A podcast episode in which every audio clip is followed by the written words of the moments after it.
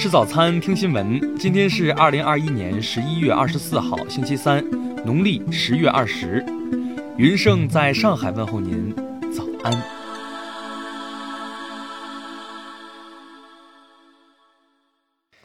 首先来关注头条消息。昨天，中国演出行业协会网络表演分会公布了第九批网络主播警示名单。警示人员共计八十八人，其中包括吴亦凡、郑爽、张哲瀚等演艺人员。这也是首次将违法失德艺人纳入网络主播警示名单。中演协负责人解释说，中央宣传部、文化和旅游部今年以来重拳整治文娱领域乱象，严厉打击演艺人员违法失德行为。近年来，越来越多的演艺人员在直播平台开通账号，通过网络表演或网络营销获取经济收益。为了禁止劣迹艺人转移阵地复出，最终决定首次将违法失德艺人纳入网络主播警示名单中。听新闻早餐知天下大事，下面来关注国内新闻。四川省昨天通报全域为低风险地区。目前全国有三个高风险地区，分别在黑龙江和辽宁，另有二十五个中风险地区。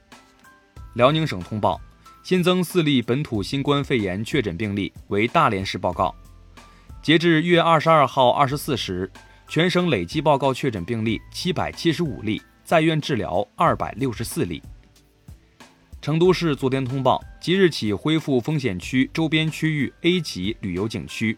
公共文化场馆、歌舞厅、游戏厅、上网服务场所经营。国台办表示，有关部门依据国家法律法规，对台湾远东集团采取罚款、追缴税款、限制整改等措施，并收回该企业闲置建设用地。昨天，长征四号丙运载火箭在我国酒泉卫星发射中心点火升空，将高分三号零二星送入预定轨道。发射任务取得圆满成功。昨天下午，河南漯河一家饭店发生煤气罐爆炸，造成四人受伤，伤者正在全力救治，其中一人伤势较重。浙江大学消息，数学系教师朱良弼因病医治无效，近日在杭州逝世，享年一百零八岁。朱良弼是迄今唯一在数学年刊发表过论文的中国女数学家。日前，韶关丹霞机场取得许可证获批，已经具备通航条件，按计划将于十一月二十七号实现首航。下面来关注国际新闻。韩国前总统全斗焕昨天去世，终年九十岁。韩国政府当日决定不为其举行国葬。韩媒称，这是引进国葬制度以来首次不为前总统治丧。一九九六年，全斗焕因涉嫌军事叛乱罪等遭起诉。一审时被判处死刑，后来减刑为无期徒刑。一九九七年，全斗焕得到特赦。刚果军方发言人表示，二十一号晚，伊图里省遭到武装组织刚果发展合作社袭击，至少二十人死亡，其中包括六名儿童。已感染新冠病毒的法国总理卡斯泰昨天表示。除了出现轻微的症状外，他目前整体身体状况良好，并将继续在隔离期间履行总理职责。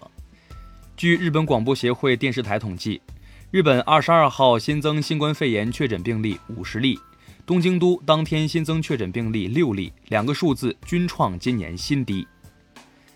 美国彭博社昨天报道，美总统拜登正准备宣布释放部分国家战略石油储备，以应对不断攀升的油价。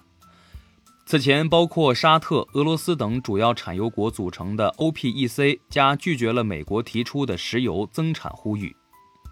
美国白人青年里滕豪斯开枪打死两人，被判无罪，在美国引起巨大争议。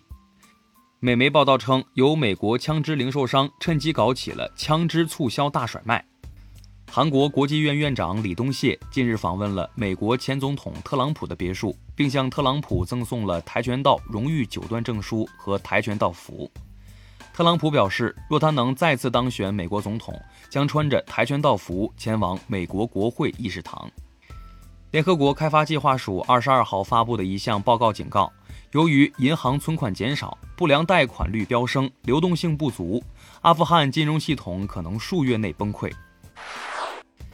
下面来关注社会民生新闻。诈骗二十多万元得手后，女大学毕业生王某良心发现，提醒受害人止损报案。考虑到这一预警行为，日前法院二审改判王某缓刑。近日，上海外国语大学一学生举报该校教师严某隐瞒已婚已育事实，与其发展不正当关系，并骚扰多名在校女生。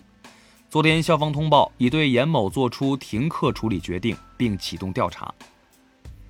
上海嘉定一男子周某多次闯入邻居家盗取他人财物，却因担心被怀疑，谎称家中也同样遭窃，结果原形毕露，落入法网。法院最终以盗窃罪判处周某拘役四个月。格力电器发布通知，在公司成立三十周年之际，将单双休工作制调整为双休工作制，即日起执行。近日，北京昌平一居委会副主任刘某因扫码问题与门卫发生肢体冲突，目前刘某及其友人魏某已被刑拘。最后来关注文化体育新闻，中超即将恢复赛制，据媒体统计，目前十一支球队存在欠薪情况。NBA 官方宣布，因为对活塞的比赛中拳击对手斯图尔特、勒布朗·詹姆斯被禁赛一场。而挨揍的斯图尔特则因引发赛场冲突被禁赛两场。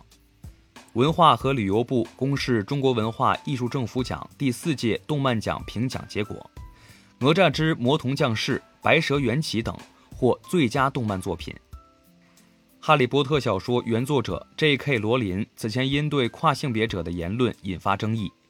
近日，他在社交媒体发文称，他的家庭住址被人公布到了网上，并遭受了很多死亡威胁。